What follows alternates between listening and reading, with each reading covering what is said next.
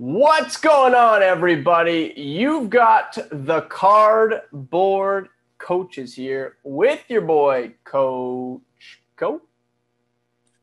This is your friendly neighborhood cartel who's hanging in there, getting pretty tired. What with all the fighting and all the rustling and all the WrestleManiaing that's been going on. You used Spider Man's uh, line while wearing a Batman shirt, dude. That's like a cardinal rule or something. No, it's just kind of trying to whirl in the in the universe, collecting nerd universe.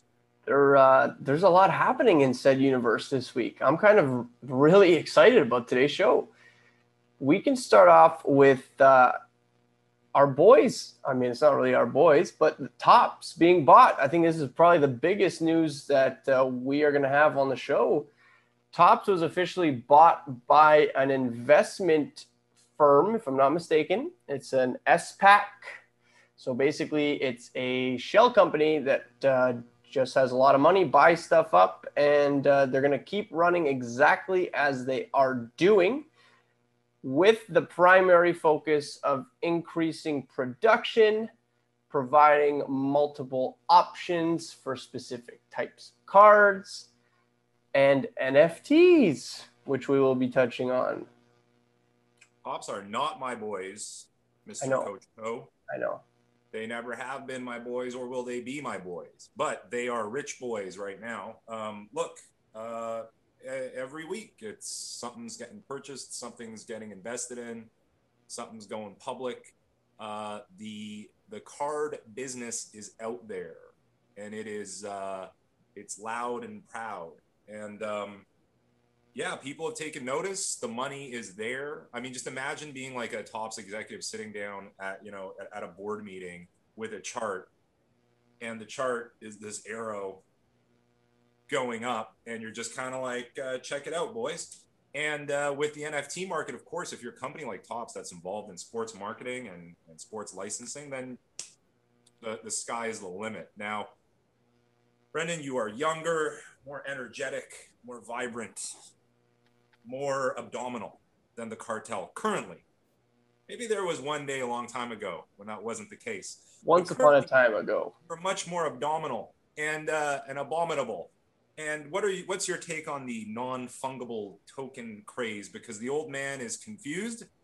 The old man feels like it's just a bunch of rich people getting richer, uh, big companies. Uh, there was a WrestleMania NFT that was offered. It's a picture of the Undertaker. He's looking at you. You're spending a thousand dollars. Uh, talk a little bit about it, Brendan, because I'm sure you know bit more than I do, and of course, as it relates to this Topps. Yeah, for sure. Topps announcement, right? Yeah, yeah. So, um, as someone who has been in the crypto space, I would say for the last five months or so, um, which, and of course, doesn't make me an expert by any means, but if you guys know how I run my research with cards is exactly how I run my research with anything that I take interest in. I go all in and I get my feet wet and I get burnt and then I learn from that and then I grow from that and then I uh, figure it out the ropes, uh, you know, just do my best. So the NFT market is pretty interesting. Uh, it runs off of cryptocurrencies, specifically Ethereum. Uh, if those of you don't know, Ethereum is the number two with respect to the biggest cryptocurrency. And this cryptocurrency, unlike Bitcoin, um, you actually use it to create things. So you can create other blockchains, and without going into too much detail, it's uh, it's pretty important. Now, the reason why I even bring that up is because the only way that you can create these NFTs is through a minting process, including Ethereum.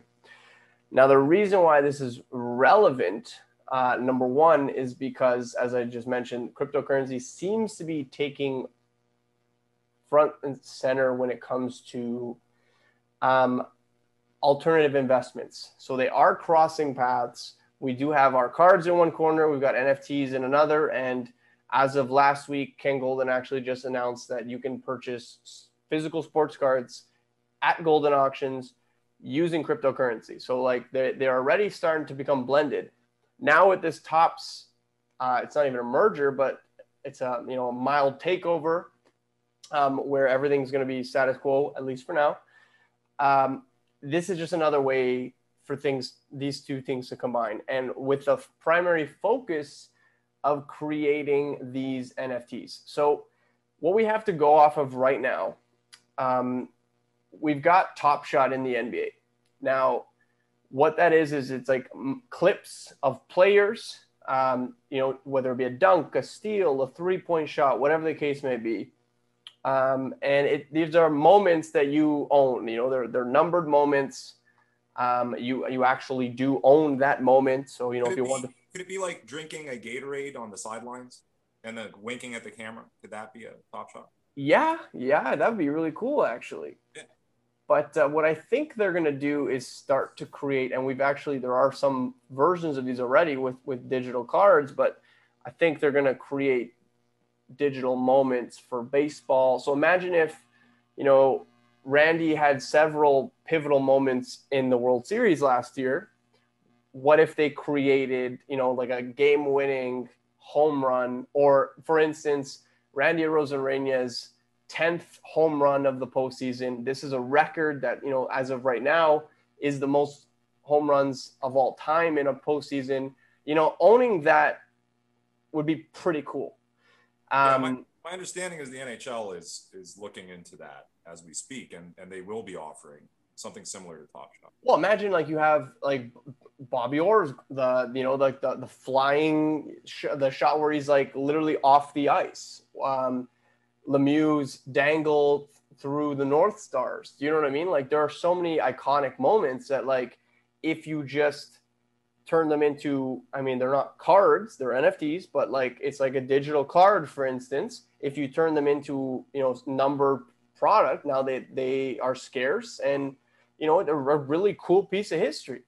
So Topps can essentially be creating an online set of moments and and things like that whenever they choose to yeah. stashed away in a virtual portfolio which makes sense. You've got you know your cryptocurrency that's stashed away and and then you are collecting in that realm rather than you know cold hard cash uh, for cold hard slabs right so to speak? Yeah that's um how, do you, how, do you, how do you personally have now obviously like I, I feel like they've already done studies here where there's obviously generations that are more open to this. Um, and as collectors and hobbyists we are the most open to yeah. concepts like this in my opinion. So that part makes sense to me. We're, we're open to anything that involves collecting. Yep. Um, you know, people having some really uh, stark realizations right now how much of the hobby is involved with the elements of uh, of gambling essentially right you, there, there this this concept of opening something you don't know what's inside yeah um, permeates the entire hobby from going to the going to Walmart, you've got a one in ten chance you're going to score your retail. You're going to open that, you got a one in ten chance of getting a hit. Um, you know, uh, even an auction, right? You're you're there's there's an element of probability. Are you going to win mean, that auction? Even if you buy a slab, you're betting on you know it increasing rather than decreasing, right? Like that's is a play. It's, The whole thing is a, you know, call it investing, call it gambling, but um, that is a big part of it. And and I think even the chase itself there's something to be said about the being able to tell your buddies, I got the Undertaker NFT, uh, being in line and being lucky enough to spend whatever amount of money that you have. As someone who has waited in line for Top Shot pack drops, I would say 10 times now, it's a lot of fun. Think about all the lines out there. The run for retail. People are in line to grade their cards with HGA. People are in line for, for Top Shots. Uh, we're doing a lot of waiting I think some people should consider uh, the cost of time. But um, at the end of the day, I, I am not I'm not going to badmouth or um, be negative when it comes to NFTs because I know better. As a collector who's seen it all, I, I know better. Um, I've seen all sorts of startups that have come and gone that involve uh, internet space and alternative collectibles. So I, I, have a lot. I have a bit of more experience in having seen what can happen and what the potentials are and what uh, the pitfalls potentially are. But uh, you know, I have an open mind towards it. But Brendan, uh, you know me, I, I, believe this is at the moment a case of wealthy people are getting wealthier. Uh, companies that are already providing a product that's making a lot of money now have another avenue.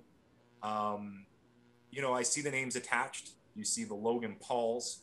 You see uh, people are selling tweets, right? So I'm actually I'm actually gonna like mention something that's even cooler, and I'm sorry to cut you off. That's okay. But and it's, it's about NFTs. But Mark Cuban has actually gone on record saying that he his goal is to create all of his tickets as NFTs.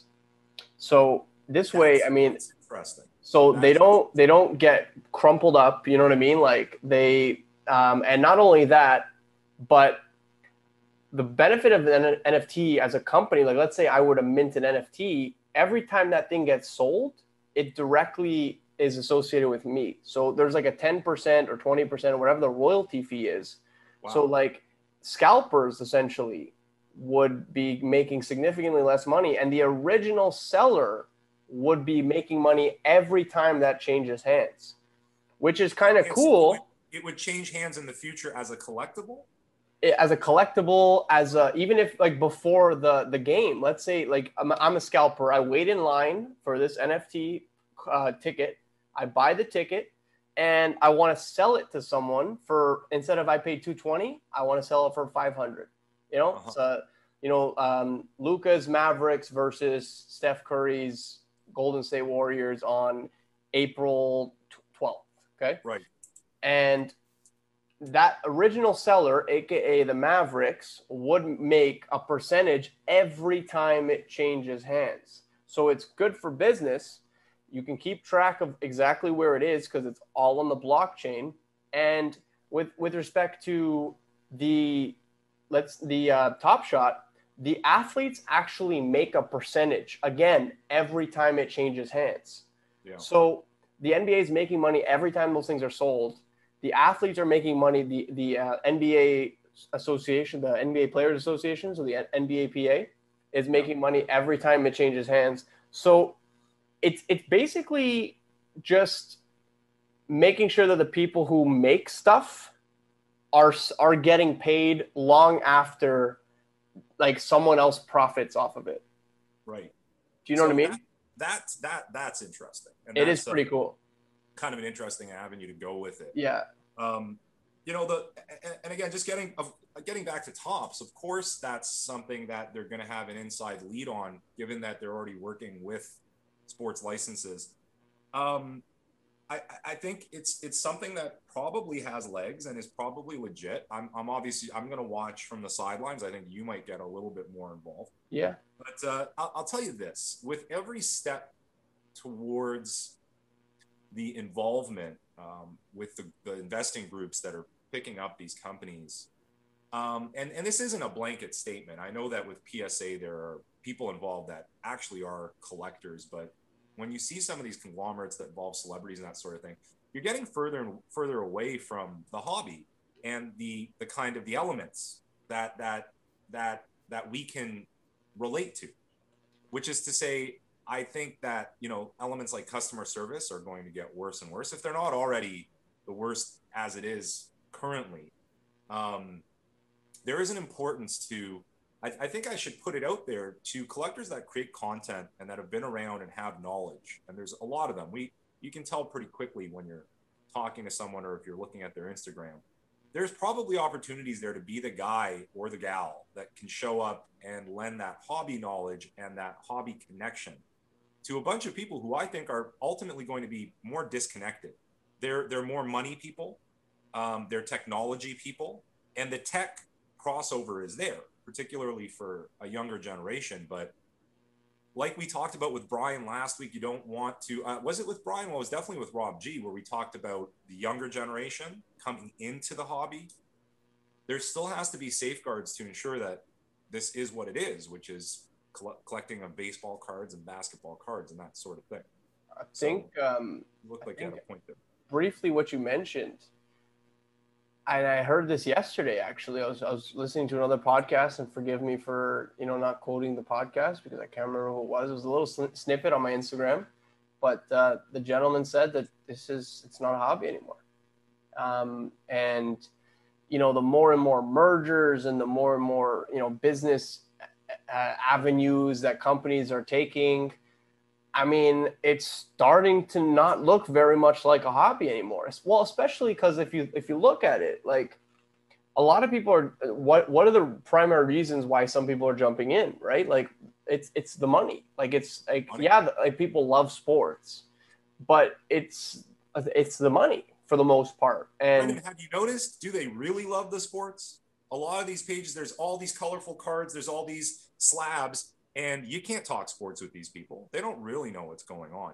I'll tell you this I'll, I'll give the basketball market credit because these guys actually do love basketball. They love basketball. I think, I think these guys actually play basketball, they watch basketball. They've loved it for however long they've, they've been alive on this earth. A lot of them are really young. They don't have the memories I do of some of the, the golden age, but they're really into it. But some of these other, you know, some of the other sports and some of the other elements, these people aren't really into sports. You can't really talk sports with them. And that means you're missing a big chunk of the basis in terms of how to invest. Now, if you're someone like these these investment groups that only focus on Kobe, LeBron, and Jordan, you're kind of good to go because you, yeah, have such you a, can't lose. You, you know? have such a narrow focus. Yeah. And if you really want to learn about them, there's plenty of books, and you can and you just, just these three guys you're learning about. Yeah. You're not learning about the history of the hobby. You're not learning about sets to collect. Um, you're not learning about any sort of other patterns or, or investing in other players. You're just really solely focused on those big three. And it's very cold. Well, I mean, it comes back to what you said about like it's. I mean, rich people getting richer, like especially at the top, right? Like, I mean, how many people have? And I mean, like you can you can trade your way there, and you can make creative decisions, and you can be ahead of things, and just kind of fall into the top. Do you know what I mean? But for the vast majority of people, it's like you buy, if you buy these cards, they will inherently just appreciate. You know what I mean? Like even though the Jordan's not at 700 anymore, like one day it's probably going to be at a million. Like chances are. Do you know what I mean? Like, or it's, it'll. It's, it's a solid long term. A lot of people got in much lower, um, but yeah, it's. Uh, it's you're right. In terms of it in terms of the hobby i think we're actually also headed towards some sort of innovation or change when it comes to the way retail's handled because it's just not sustainable. They can't handle it. Have you have you seen the pokemon cereal boxes? No. So because pokemon for their 25th anniversary we're supposed to be getting those in canada pretty soon aren't we? So they, they they've been putting cards in cereal boxes like cinnamon toast crunch and all all those. Oh, yeah. there's like and so people are just ripping the boxes open and going for the that's card. Just bad human behavior, and that's and not surprising. So now uh, the, the store needs to like uh, security tag boxes of cereal because yeah. people are are just they're going nuts. I'm sure these companies are getting sick of it. I'm sure employees are getting sick of it. I don't think it's sustainable having these lines outside the store. I mean, especially if you know, I keep saying after the lockdown, but I don't know. I mean, I, I don't know if I have that that that long term view. Foresight, yeah, yeah. But um, you know, th- there's going to be some innovations there. I think about how cards are distributed. Topps is probably going to be leading the way if they've got these investors that have their eyes on NFTs and tech. There's probably something that's going to happen there. Uh, as a kid, you're you're, you're not getting you're, the, the hobby shop prices are too high. You're not getting retail because people are lining up at 7 a.m. Well, the thing um, is, if people keep screwing around with Target and Walmart, they're just going to stop carrying them. Yeah, you know what I mean? Like, like yeah, and it's just a terrible time in general with the lockdowns and stuff. There's no shows, there's no communities, uh, other than the online communities, um, which are there, uh, which give rise to a lot of toxicity as well. Uh, it's it's it's it, you know, young kids are always going at it with one another. Um, there's you know all these tales of scams and fraud with breaks. Uh, that produces a bit of toxicity, puts a lot of people off. You, you, ever see these posts when you wake up, Brendan, where people are just like, "I've had enough." This yeah, yeah. I'm selling. My, I'm selling my whole collection. Yeah, I'm selling my whole collection. Yeah. yeah. I mean, you know, a lot of that is just kind of reactionary, but yeah. it tells a tale of frustration, and that doesn't help anyone. No. Um, and I think it's it's it's like again, the average person who's living in that market of cards being twenty dollars, fifty dollars, hundred dollars um, that's where all the problems are happening. People that are in the higher echelon, there's no problem moving these cards. You can send it off to Goldin Auctions. You can find private buyers. Uh, you know, buyers uh, uh, uh, like Rob G are going to have people feeling, uh, putting out feelers and reaching out to people with the big cards.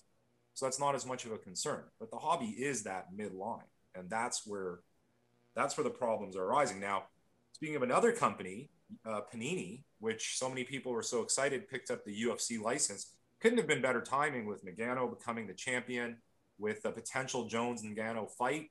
Um, there are a lot of big fights coming up. McGregor Poirier three, but uh, the one thing I didn't really stop and think about was what were the implications price wise. And now we have these pre-sales of, of the of the UFC Prizm at a thousand dollars US.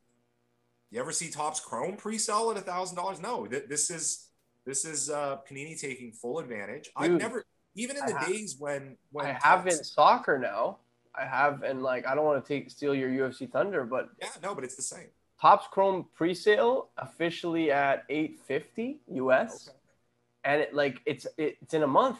And I'm yeah, like, what is happening? Reacting to the market. Um with Panini and and and, and uh, UFC, it's it's just I, I you know I've collected UFC cards when they first were coming out around 2009, and their flagship, the Knockout brand, which is like the national treasures. I mean, that stuff was coming out at three, four hundred bucks, and back then we were like, wow. And a thousand US for the first set of Prizm. I don't even think there's going to be a lot of rookie cards, quote unquote.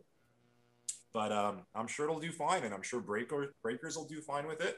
But I, I've uh, talked to a lot of disappointed UFC fans who were like excited to see new cards and Prizm cards, and then that excitement turned into disappointment pretty quickly when they yeah. saw the pricing. And um, that's that's just kind of how it's going. Meanwhile, you got Upper Deck with their quality control issues. I don't know what's going on. They're like the you know that three headed dragon where there's like two of them are powerful and one of them is kind of like yeah. cockeyed and tongue sticking out. Yeah, I feel like that's Upper Deck at the moment. I don't know what they're doing, but um, yeah, man, uh, it's it's rough out there. I uh, if you want to see something outrageous, just wait and see what the 2022 World Cup Prizm go for. I think it's going to be man. The, the, with the big auction sales in soccer, I think it's going to be big tournaments. It makes sense. I think it's, think it's going to be fucking crazy. And I tell you, you you've made the right moves when it comes to that sort of stuff. Because when your slabs start coming back, you're going to be uh, you're going to be the soccer kingpin. We'll seems. see. We'll see, man. Depends on the grade. Now, speaking of grading, that's a nice little segue there. uh, what are people doing? What do you what do you find people are doing? I feel like it's a holding pattern. There's a lot of discussion. We're talking about slabs a lot. Um, we're making fun of uh, you know the occasional memed slab. Uh, but what are we really doing? And I think people are holding. Would you say that that's what's going on? People are holding and waiting patiently.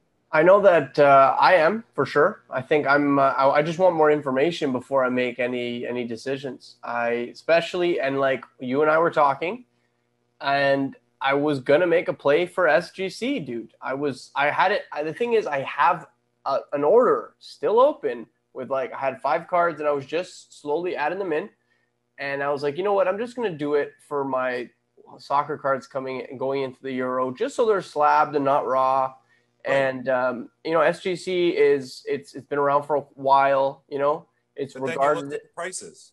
And uh, it was twenty five bucks, and then all of a sudden it got to seventy five, and I was like, you know what? No, I I can't I can't guarantee. I haven't seen enough SGC modern cards sell high enough to justify that seventy five dollar price.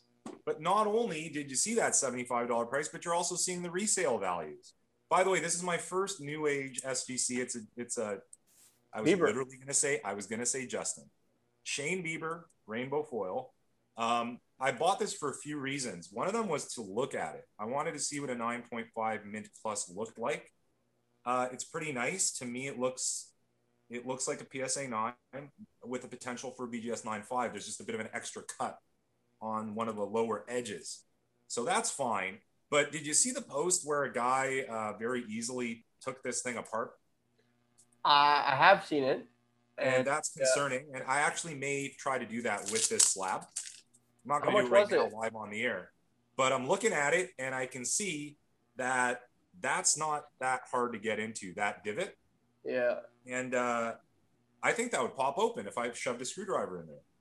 Maybe we should do this live next time. I don't know. I mean, but um, that would be scandalous that that's a that's a big concern, man. Um, yeah. I, I, I want to shove a I, I want to shove uh, I want to shove a, a screwdriver in there. the, the, the, gap is big, man. I'm, I'm being serious. Uh, I've I opened mean, of I've seen people pop it off relatively easily, and like the, the case stays intact, and that's the worst part. If the ca- if the case broke apart, then it'd be Well, it different. means, it means you can shove something else in and there. that and that's what we're getting at and that's where we're getting at That's a You're huge getting at the fact that like you theoretically could swap for something else But we are not here to, you know, obviously uh, shit talk SGC. No, no, no, no. Um, by the way, they're such a, they're, they're such an old company. They used to be, uh, they used to be like the top vintage. you rated- told me the tuxedo but again, back then they didn't call it the tuxedo. They just it was it was just known as a very venerable, respected vintage grading company. And you saw a lot of vintage cards there. The, the scale was one to hundred. You were looking to get a 98 was considered gem mint, and 100 uh, I think was called pristine at that time. how much was it What's that? the one what the shane bieber uh rainbow Well, that's that's 9.5. That's the first. i don't know i'm just saying how much was it in dollars Oh, probably around 30 bucks, 30, 40 bucks. really I bought it in the off season. Yeah, uh, my goal. I, I I kept missing auctions for PSA 10s that were running around 150. So I'm like, why not grab this for 30, 40 bucks? But again, the, the market on SGC, it's it's just not there. Um, I'm not I'm not having any issues with the way they grade. I might have an issue with the case if it's true, but um, but the issue is it's just not there. It's- and that's my problem too is that like it just it, it's they're they look okay to me you know I, I personally i think they look way better than the the cg the csg the the Yeah, a lot of people seem to have problems with the CSG. Again, I would just say the label Yeah, I mean, they look like the comic slabs in a way. They're reminiscent of the comic slabs. They're, they're a company with history. I'm hearing their grading is good. Um, I, I didn't get a follow up on what was going on with all the vintage cards and stuff. More HGA slab problems with the labels. I'm Yeah, I know. Uh, you can't spell Michael Jordan. Uh, i'm just happy mine came back pretty good to be honest so i'm like i'm good yeah. but- but again i mean even i'm having trouble moving some pretty high profile players in Yes. HGA slabs and it, ultimately it comes down to like i mean i could keep this thing forever and i mean like i have no problem doing so considering like i do really like these players um, and i do think eventually i mean hga will, will get the respect it deserves um, as long as they do all the right things and worst comes to worst you crack it but um, it just you're not going to get value with any other company than than PSA. So going back to your question, what are what are people doing? I think you just got to stay pat. I think you got to wait. The holding pattern. A lot of people are also talking about, you know, what's what is about to inundate the hobby in terms of all the the I call it the the the the the, the slab wave, the the slab tsunami, the uh, slab avalanche. I, I keep telling people to just have a kind of uh, level head about it because again, so many of these slabs are being sent in by new collectors. I, I do have theories that people just have not put in the time and effort. So it's not like we're gonna get flooded with PSA 10s of key No. cards. No, I see a lot of eights. I see a lot of yeah, they're coming out of people's closets, particularly when we're talking 80s and 90s cards. They've been sitting around, banging around, incorrectly stored or in pages or not even in a sleeve. And it doesn't necessarily mean we're going to be flooded. As far as base stuff, yeah, I mean, if you're just nonstop pulling, you know, brand new Chrome stuff out of packs or brand new Prizm stuff, likely those will really increase the populations. They will. Um, I still think that there's always a, a space for those those those base kind of iconic modern cards because people want them and Yeah. they want them for a variety of reasons. They don't they don't want they don't just want them to invest and flip. Um, they want to put them on display. They want to put them away. There's there's always going to be that guy out there who thinks that stashing 50 Zion based Prizms is going to be a good idea, and what he's going to do that. Well, I It's mean, be demand. if we talk about like even like back when I first started, I instead of grabbing a P- PSA 10 Matthews because I was like, this card is like everybody has a PSA 10 Matthews, and at the time they were like 450 bucks, so I regret not getting one. But um. I know, but uh, at one point. I know. I ended up grabbing a uh, an exquisite out of 199 because I was like, dude, this thing is way more rare. Like, um, logically, but it, I mean, it is way more rare. It's numbered to 199. It's a rookie. The, Log- the is, exquisite yes. pack is more expensive than the young that you know what I mean. So I mean, in my head, I was like, oh man, this this should be way way better. And to be completely honest, I think if we look back on it in 20 years, I think it will be more valuable. Um, Might be right. but again, it, I just like if you look at what an exquisite goes for, and if you look at what a, a, a young gun's PSA 10, it's not even in the same household. You know, like they're not I even. will tell you this about Young Guns, though, uh, as an apologist and supporter of Young Guns. Um, again, like, I- and I have this conversation a lot with people that are in other sports that ask about it. It's not the same thing as getting a base Prizm rookie. The Young Guns are, are one in four packs. You're going to get a, a sequence of six in every hobby box, and there's 50 per set. So if you start to think about the potential, if you're having a bad luck, bad run of luck, and and hobby boxes are coming in these days at 150 to 200 dollars just imagine what you could potentially be spending if you're chasing a Kaprizov or you're chasing a Lafren. Um, yeah, you could rip six boxes builds and up, still and that's the- your card. yeah, that's the that's the thing about Yeah. what we have to remember with hockey, um, Yeah. just in particular, because it, I think that's fairly unique as far as base cards go. There's no Topps base like you'll get a, a rookie one in four packs. No, you're Yeah. actually gonna get like six or seven rookies in a pack. Yeah, yeah. Uh, you might not get Acuna or or uh, whoever it is you're chasing. But speaking of Acuna, But like, but if, if you rip a 2018 box, I mean, the chances are you'll probably get an Acuna in the box. Right. yes, You know what I mean? exactly. Whereas Yeah, yeah, if you're cracking a, a 16, 17, there's no guarantee you're getting No, no, man. You're paying seven hundred dollars for a chance to maybe get a Matthews. Well, I remember, you know, I, I knew a lot of people buying cases uh, 15, 16. Everyone was excited about that with McDavid. And Yeah. I'm, I'm fairly sure, don't quote me on it, but there was there was one group of guys. I remember they, they were only able to get one McDavid in the case. And it's just like, so you just at the time, even though if you if you gemmed it, it's probably great at this point. But at the time, you just probably spent one, two K you got one, one Yeah. raw one, which don't forget when they first popped out, they were 150, 200. So that's rough. Yeah. Um, hockey is unique in that way, and Upper Deck is unique in that way in terms of the way that they present the rookies. Uh, I would agree but with yeah, you. just getting back to what I mentioned with Acuna, the big three, we can kind of take a look right now and see where they're at. I know this is a very sudden jump to baseball, but No, no. I mean, well, we talked about Acuna and pulling it out of a box, but Yeah. uh, Fernando Tatis on the IR, or sorry, IL. My IR. apologies. I'm, I'm, I'm jumping sports. Well, thankfully, not not looking at surgery at the moment, but anytime a shoulder is involved, not only and by the way, I mean uh, Auston Matthews collectors know all about this. We had our scare with with Matthews. He he does have a surgically repaired. I Wrist. believe he's got some stuff in there. They've put stuff in there. And, and I And think it's affecting think his wrist, mobility- too, to be honest. What's that?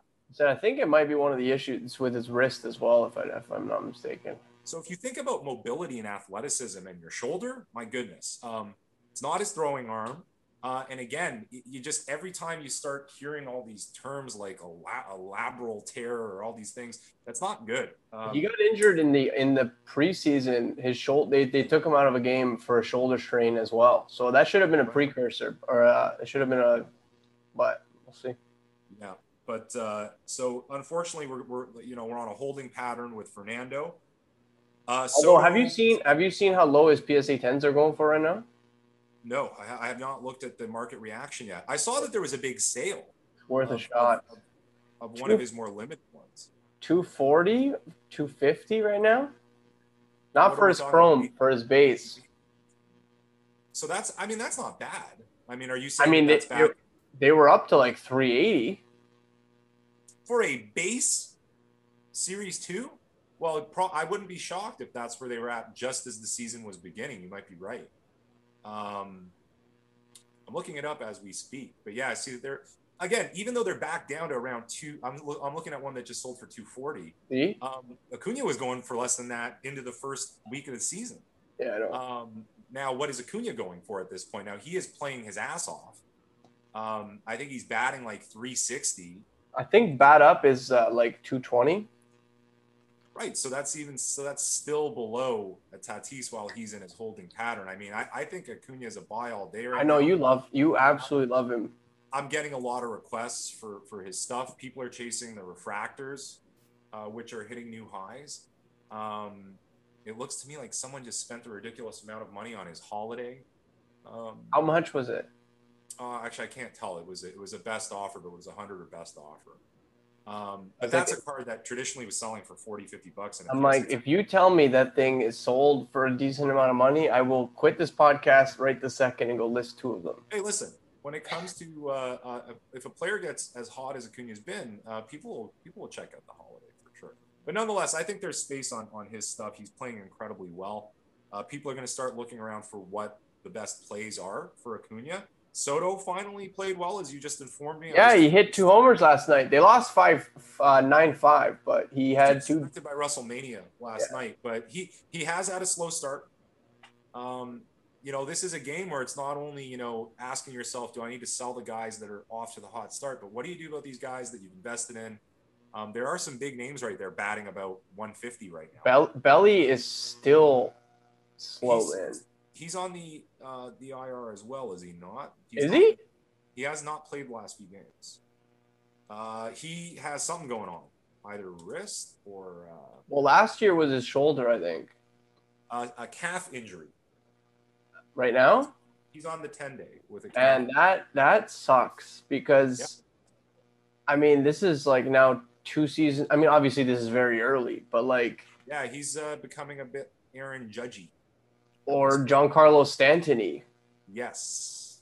Like, if. Stanton was healthy, that guy could have had you know some home run totals that no one could think of. Well, when you look at Bellinger's first three years and Yeah. and you extrapolate a healthy career, I mean, huge numbers, absolutely huge Hall of Fame worthy numbers, and now he's running into these bumps in the road like a lot of people are. Yeah. uh, like a lot of players are. Um, gastrointestinal problems for players have been popping up. Uh, Luis Arraez. And did you hear about Luis Gurriel Jr. on the Jays? No. Placed on the IR with uh, with af- af- after effects of the COVID vaccine. Really? Um, I'd have said that. Maybe our maybe our podcast is going to get tagged or something. But he has been placed on the uh, on the uh, on the uh, on the injured reserve with uh, side effects from getting the vaccine. I'd be curious to find out what it was.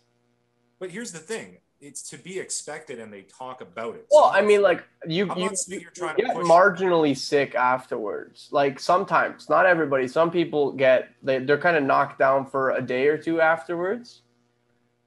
But it's, it's, um, it's described as uh, side effects from uh, the COVID vaccine. very interesting. Um, uh, apparently, Hernandez and Borucki uh, had similar issues. Hmm. So that may be something we hear more and more about because I'm assuming they they are vaccinating the players as we Yeah. speak. Right? yeah. So we may be hearing more and more about that. Uh, I know that at a local clinic, uh, I was I was um, uh, I was uh, passing by.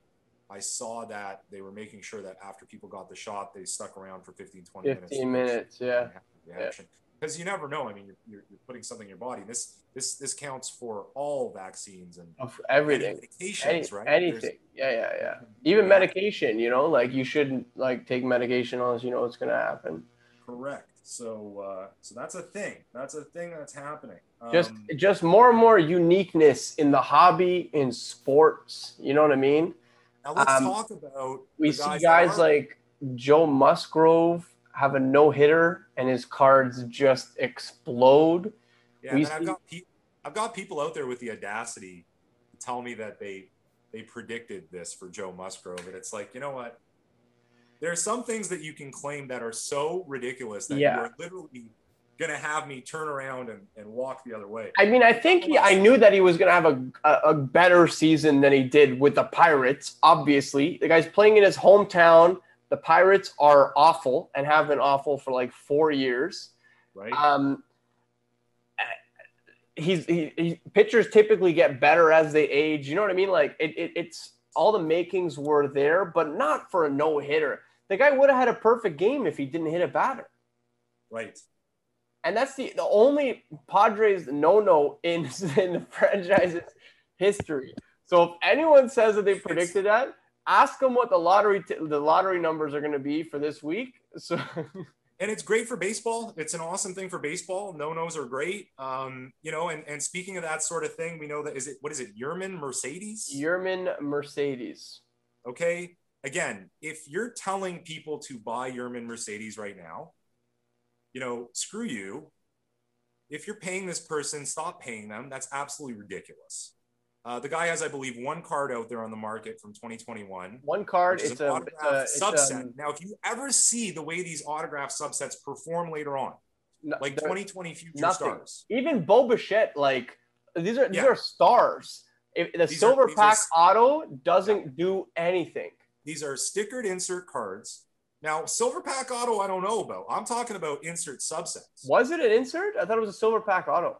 Well, well, silver pack auto Bichettes are fine. I, am talking. No, no, no. The, the, the Mercedes is an insert set, kind of like last year's future. Uh, they were called baseball stars. They were stickered. Yes, you might be right. Yeah, yeah, yeah. Okay. And this year, I, I don't know what it's called, but regardless of what it's called, those insert sets do not perform down the line. They just don't because Mercedes is going to have actual like actual autograph rookie cards. He's going to have the silver pack autos he's going to have all sorts of stuff, and no one's going to want those insert autographs other other than hardcore collectors. So that's number one. Number two, um, we, we we're, we're we're reacting to what the guy is doing in the moment.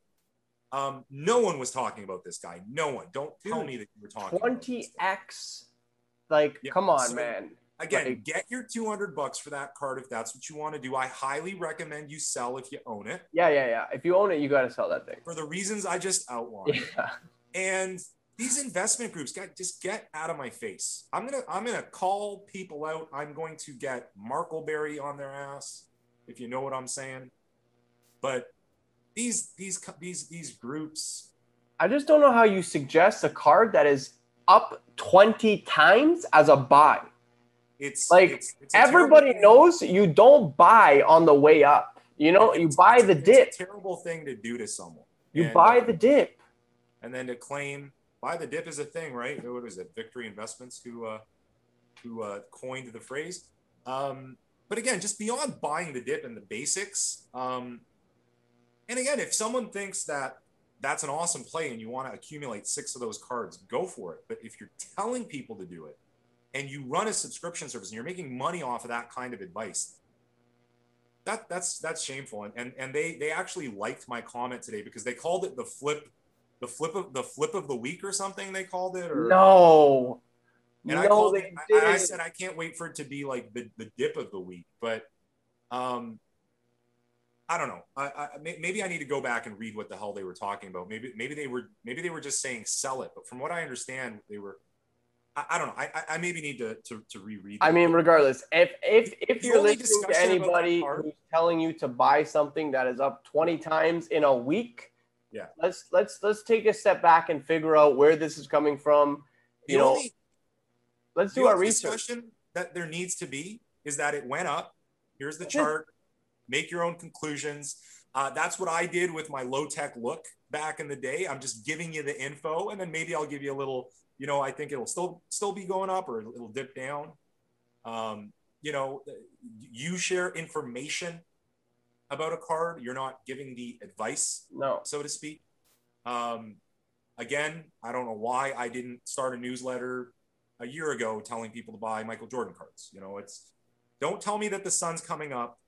Uh, don't tell me that you told people to buy Ohtani. Like, get get get out of there with that stuff too with Ohtani people were making personal decisions about that. Either you think something's going to happen there, or you think he's going to keep getting injured and it's still problematic. And he it's up could to you. Still don't, don't get injured though. He plays two positions. He could still very well get hurt. That's correct. All right, enough about baseball. Let's talk a little bit about hockey. So, our boys, Toronto Maple Leafs, won six straight Auston Matthews is on fire. He's got what 31 goals now, I think. 31 goals. Uh, Jack Campbell. Billion, billion. Jack Campbell has won 11 straight. Is an NHL record, by the way, if you didn't know. Not not unheard of in hockey. These goaltending streaks. Binnington single-handedly turned the Blues around. A couple seasons ago. Michael Hutchinson went on a pretty insane streak for the Jets. It's not unheard of, but this is like next level. Um, Campbell is is killing it. I've seen his Um, cards go from, I've seen his cards go from eleven dollars in January to the most recent sale was one twenty. Pretty surreal. God bless people. God bless God bless people buying in at that point. But um, I at least waited for Binnington uh, to get into the playoffs uh, with that run that he was having, and even then it was still fairly cheap back in the day. Um, Connor McDavid is doing Connor McDavid type of things. Auston Matthews is doing Auston Matthews types of things. And these are great for hockey, as we've as we've mentioned before, essential to the hobby, um, to the sport of hockey. That's excellent. That just helps everything. I think Um, Mitch Marner. I think Mitch Marner is still undervalued. Marner might be one of the best plays at this point. I think he's still seems to undervalued. be- Seems to be more complete, um, particularly if the Leafs can do something. I mean, if the Leafs can do something in the playoffs, start looking at Zach Hyman, start looking at Willie Nylander, start looking at some of those supporting casts because Marner and Matthews will blast off into the stratosphere. But that's a big if, right? Getting past the first round is a big if. Um, you know, the, the the modern market remains strong. I'm still not seeing it trickle down uh, to other markets. Specificity, 1990s inserts um, and certain sets are actually absolutely on fire. Um, I have a viewpoint into it uh, in one of the discussion groups I'm in on Instagram, so I get to see the discussion of some of these sales. You find out a Kirk McLean insert is super rare in a 90s set. That is a very healthy, strong market, very robust with very, very specific player collectors and set collectors. But I'm surprised by what we're seeing with uh, the, the the 80s market. Uh, I mean, I've seen I've seen Hasek PSA tens continue to increase. Yeah. Like they've been pretty steady, to be honest. I was under the impression. Well, that's the thing. I think they're steady. I think they kind of flatline the Yagers, the the Haseks, uh, Selanne, etc. But uh, going further back, I, I'm just not seeing what I would have expected to see from some of the, the 80s, 90s legends. You know, guys like Brett Hull. Uh, and and again, that that was all set off with Patrick Roy and Mario Lemieux, but it just didn't really seem to spread out the way that I thought it would. And I think it still might. Um, but the modern market is looking healthy. People are, are looking at which which young guns might be the next to blow up. We saw big, I saw big price increases on uh, Martin uh, Necas, Yeah. Uh, Thatcher Demko, uh, the Mikko Rantanen's quite healthy right now. Just on, Yeah. just just in terms of raw card prices, and uh, more people asking about them and, and chasing those cards. Hubert Huberdeau's up there too now. Yep, yeah, I've, I talked talked a lot about Justin Huber, uh, Justin Huber, um, and uh, and uh, and all these other uh, all, uh, Panthers and Canes have huge fan bases and are playing really well. I'm, I'm seeing big sales myself on on Vincent Trocheck stuff that's been sitting around. It's a guy that applies to both Panthers and Yeah. Canes. But uh, yeah, uh, it's all about right now, sort of prepping yourself for what comes in the playoffs. Um, we saw what's happened. Dominik Kubalik's performance in the playoffs, triple, quadrupled his cards. So I think a lot of people are kind of taking a look at which teams uh, are, are kind of entering the playoffs in advantageous positions that you might want to put some money into. Obviously, there's the Lightning. I love some of the auxiliary players on the Lightning. If you, if you don't want to put money into already expensive cards from Vasilevskiy, Kucherov, and Stamkos, you have a lot of really good options. Oh, yeah. Always. So, absolutely. Uh, Brendan, how about a tale from the web? How do you feel about that? I uh yeah, well I can't wait to hear. You were briefly mentioning to me, so let me tell you something. You must let the rest of our viewers know. Specifically, we're going to call this new segment of our show eBay bloopers. Let's All do right. it. So today's eBay blooper involves the cartel canceling an auction. Can you believe it? I honestly that, I thought that, I thought that was one of the cardinal rules. I committed to an auction and I canceled it. Now, if I just left it at that and posted it up on Instagram, you'd see like a whole, you, you see people threatening my life. Yeah. How dare you? You're one of those guys. Uh, one of those. Now, in this case, it was fully justified. Ladies and gentlemen, it was 3 a.m. Now, we talked a couple weeks ago about investing with intention and without intention. This would be an example of investing without intention, where you're up at 3 a.m., you have a thought in your head the day before the season starts, and you want to buy a baseball card. And you happen to search and find out that there are two available. One is slightly cheaper in terms of its buy now price, and it has a best offer. So you're going to toss in a best offer. Now, nothing good is happening at 3 a.m., Brendan, ever. Now, you wouldn't know. You're fast asleep. Fast. Nothing good is happening. And the last thing you should be doing at 3 a.m. is putting in offers for cards. But nonetheless, I put in the offer, and in the morning, I found out it was accepted. Now, the problem begins when I realized that the card was listed as a PSA 10, but then I clicked the auction that I just so excitedly won. And you see a picture of a PSA 9. It's a PSA 9 with a 10 autograph. Now, if some people don't know this, you can pay extra to have PSA uh, grade the autograph the same way Beckett does now. With Beckett, it's kind of a built in service. With PSA, you request it. So this was a PSA 9 card with a 10 autograph. Is that a PSA 10? Brett? No. That is not a PSA 10. So I had to cancel the, I had to request to cancel the auction, the, the, the cardinal sin, right? Now, I was very diplomatic about it and polite in my email.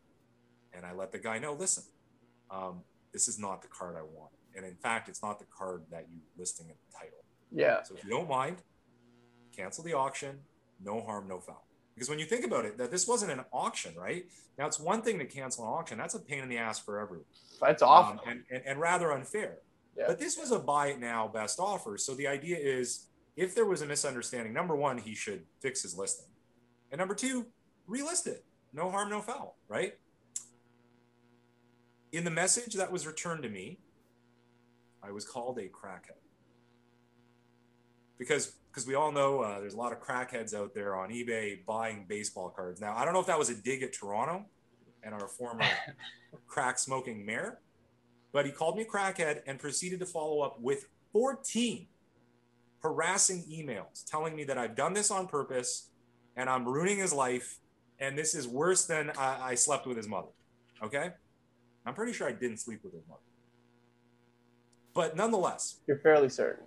Nonetheless, uh, in an attempt to talk some sense into this gentleman, he then also left me a feedback. Now, uh, you can't leave negative feedback for your buyers. That's just eBay policy for, I think, the last five ten years. But you can rant on their feedback and insult them and leave, you know, all sorts of horrible things, which he did in a positive feedback. So right around the time that happened and he started infringing on my, you know, my life, yeah. I went straight to eBay and I'll tell you this, eBay's customer service second to none. They were on this instantly. They said they did something with his account, they removed the the feedback and they assured me no problems and the and the and the the, the the happy ending to this story is I went to the uh, the guy that had the actual PSA 10, and I only only ended up paying about an extra 25 bucks, and I got the card I wanted. It's good. Um, that player is not performing right now, by the way. Uh, no, nonetheless, um, it's an example of you never know who you're dealing with. trying to get some morals out of this story. Yeah. I mean, it's funny. Uh, it's funny that the guy chose to attack me the way he did. 14 emails in a row, crackhead as an insult. Um, you know, you're used to hearing like scammer, but like crackhead, that's a new one. I think uh, a lot of people will enjoy that. But the morals here are you never know who's having a bad day, you never know who's having a bad life. Um, I think that there may even be an element of the fact that people are so on guard, thinking people are trying to scam them. Yeah. The funny thing here is that this guy has an incorrect listing. That's first and foremost the biggest problem. If you want to call someone a scammer or, or, or defrauding someone, that's kind of what you're doing when your listing is inaccurate. It's literally, literally what he's doing. He kept saying to me in the messages, like, it is a PSA 10. Who's to say it's not? like, the label says PSA 9 with a 10 autograph. I'm not, I don't have the time. It's not a, I mean, it, it, might technically be a PSA yeah, 10, but it's not. Like, it's not. It's, I'm talking about the grade card. of the card is a 10. Do you know what I mean? Like, so, so I don't have the time in the day to explain this to someone who doesn't get it uh, on the surface. But nonetheless, I would never, you know, try to cancel an auction that way. I can't say it's never happened in 20, 30 years of, of doing this. Uh, things happen, but we are really jumping down people's throats these Yeah, days. Um, now, 99% of the of, of the time, it's for good reason because you see these excuses. My my someone's in the hospital. Um, my dog's doing something. Real uh, good excuses, let me tell you. there's all these ex- and they're all they're, they're always so extreme it's like i can't buy your $50 Prizm card because my mom's in the hospital like dude you're really invoking like ill health in your family That's like you're gonna go there right now. and then of course you know the worst is someone who wants to cancel because they bought it on thursday and on friday the player got injured Injured. um, yeah. you know and again you can put yourself in the guy's shoes and he doesn't want to lose money but put yourself in the seller's shoes it's really not fair No. Um, so I get it, but sometimes I wonder if that that negativity and everyone being so on guard kind of feeds into it. For So sure. even when someone like myself, it's so funny. It's like when I approach these people, like, do you bother looking at my profile, who I am, No. what I'm doing, my history? Would I really be coming to you and over a hundred and fifty dollar card um, canceling without reason? No, I'm politely coming to you to explain to you. You listed the card incorrectly. I don't want to buy it, and and you should change your listing. And he, by the way, he didn't. It's still up, and he hasn't changed it. It's like how how is this scamming you when I'm not paying you and not I'm not asking you to give it to me for cheaper. I'm just saying I don't want it. Precisely. So, by the way, just just yeah, I, I'm I'm confirming this right now um, that I, I believe he's still got the card up, and he's still advertising it as a PSA 10. Crazy. And and it, it is not. It is a PSA 9 with a 10 autograph. Um, and I that's funny because I let eBay know that, but I don't think they listened to that part because I think that becomes a little bit more of a gray area for them. because Yeah. The guy can list it however he wants Yeah. to. Yeah. But anyway, um, you can list it as a.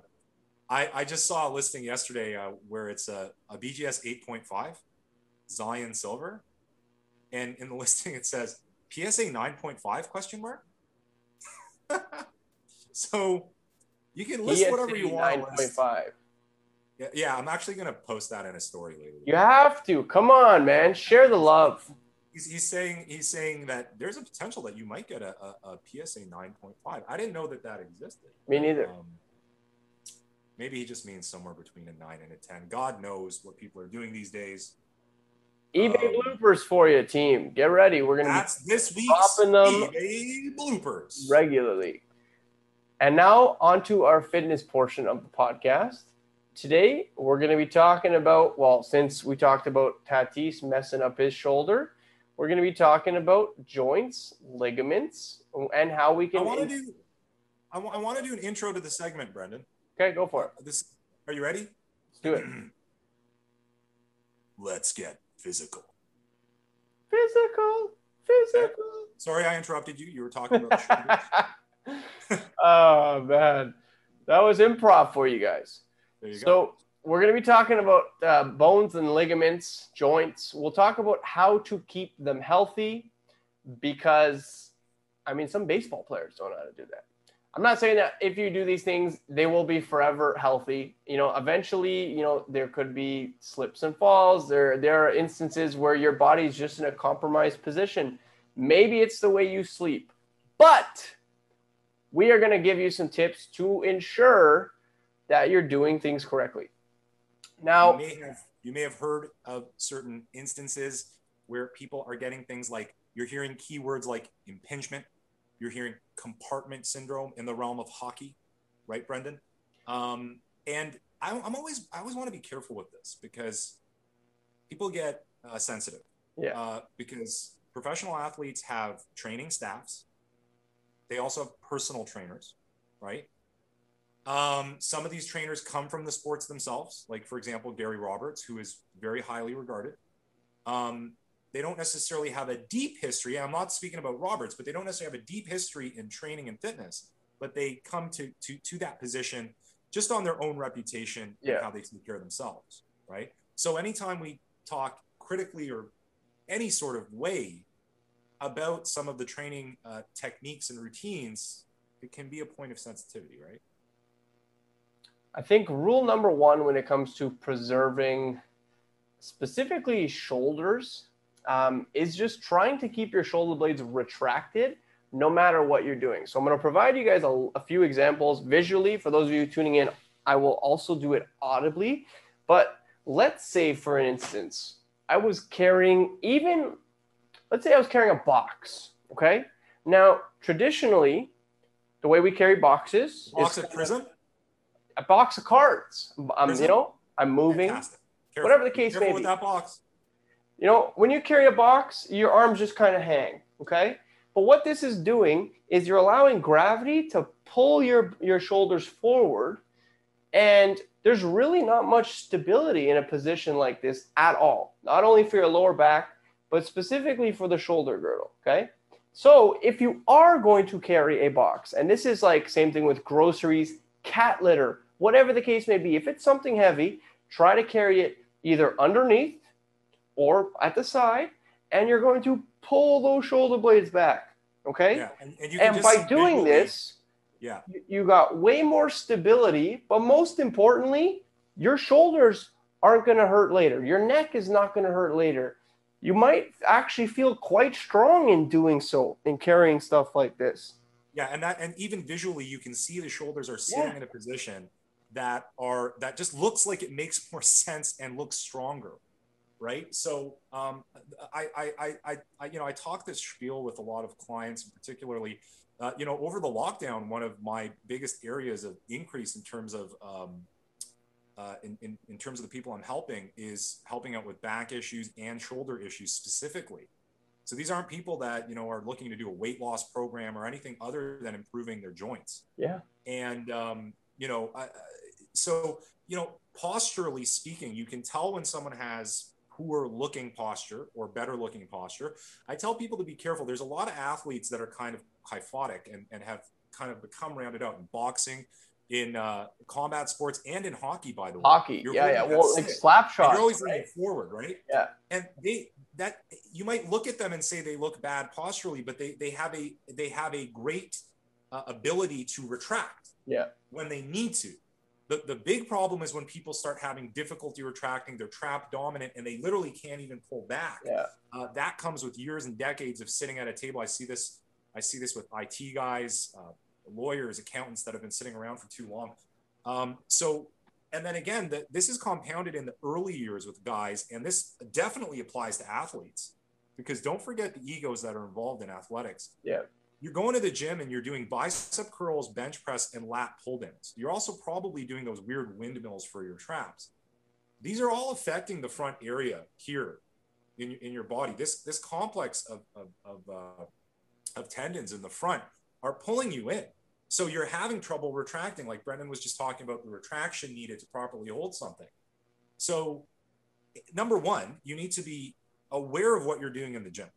And if that is what you're doing, you tend to be focusing on the pressing and those that front complex. And don't forget the lat pull down. You're still working that front complex. It's a little bit more complicated because of where uh, the insertion points are, the origins and insertions. Well, if but, you can't pull your shoulder blades down and back, chances are when you're pulling, it's it's yeah. going you're going to round out when you come down here. You know what I mean? Like exactly. So it's it's it's about making sure you're getting the right amount of pulling motions in like one of the first things i'm going to show you if you if, if you're working out is i'm going to sit you down on some seated row device whether it's a machine or the actual cable seated row we're going to get really good at that we're going to get really good at pulling basically from every angle the 45 degree angle is a great way to start retracting from above is always an issue like you just mentioned because some people have trouble retracting so i want you to be able to pull from below from in front, from above, and there should be a, a, big enough focus on pulling where it's usually just pushing for guys. Yeah. And the funny thing is, if you think you're going to lose something from your your beach muscles by doing all that pulling, you're actually going to get stronger and better and more stable. Think about a push up, right? You can be doing push ups that are really messing your shoulders up right now, particularly if the wrist is not lined up. It's it's outside of where the shoulder is rather than right below it and you're not retracting, you could be doing a great job messing up your neck and your shoulders. But if you're doing if you're doing push-ups properly and you have good retraction and you've been doing the pulling work, your push-ups are going to be even better. Not and to mention, is going to be even better. Visually, is it is it more appealing or like does your chest look bigger if you're like this or if you're like this? Do you know what I mean? Like you actually get to to I mean with better posture, you can actually see the muscles. And to anyone listening who couldn't see that, all Brendan did essentially was get himself into a thoracic extension where he lifted his chest up. And when you lift like that, your shoulders drop. Now, some people, it doesn't because they're so tight through the trap. So I'm, right now, I'm bringing my shoulders to my ears because people's traps get involved, right? You start to get trap dominant because none of those retracting muscles are alive, so yeah. to speak. So you want them to be alive and you want to get to work on that as soon as possible because it only gets worse as time goes on. And, and I see that in guys that come to me that are in their 40s, 50s, and 60s. And kyphosis usually leads to lordosis, and then yes. you just it's it's a mess. Yeah, and we're we're hunched over, we're breaking, we're organizing. Um, we as collectors need to be very aware of that. Um, and uh, yeah, I think that's why uh, our our our fitness corner or whatever it is we're calling it uh, is is a good one today.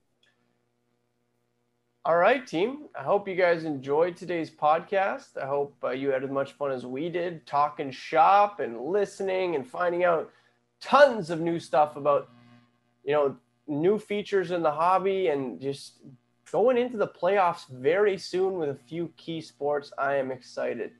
I hope you guys have a- make your plays, listen to your gut, listen to the coaches if you want, but ultimately make your own plays. Don't let other people steer you. Damn right. I hope you guys have a wonderful rest of the evening. Coach, go out. Peace.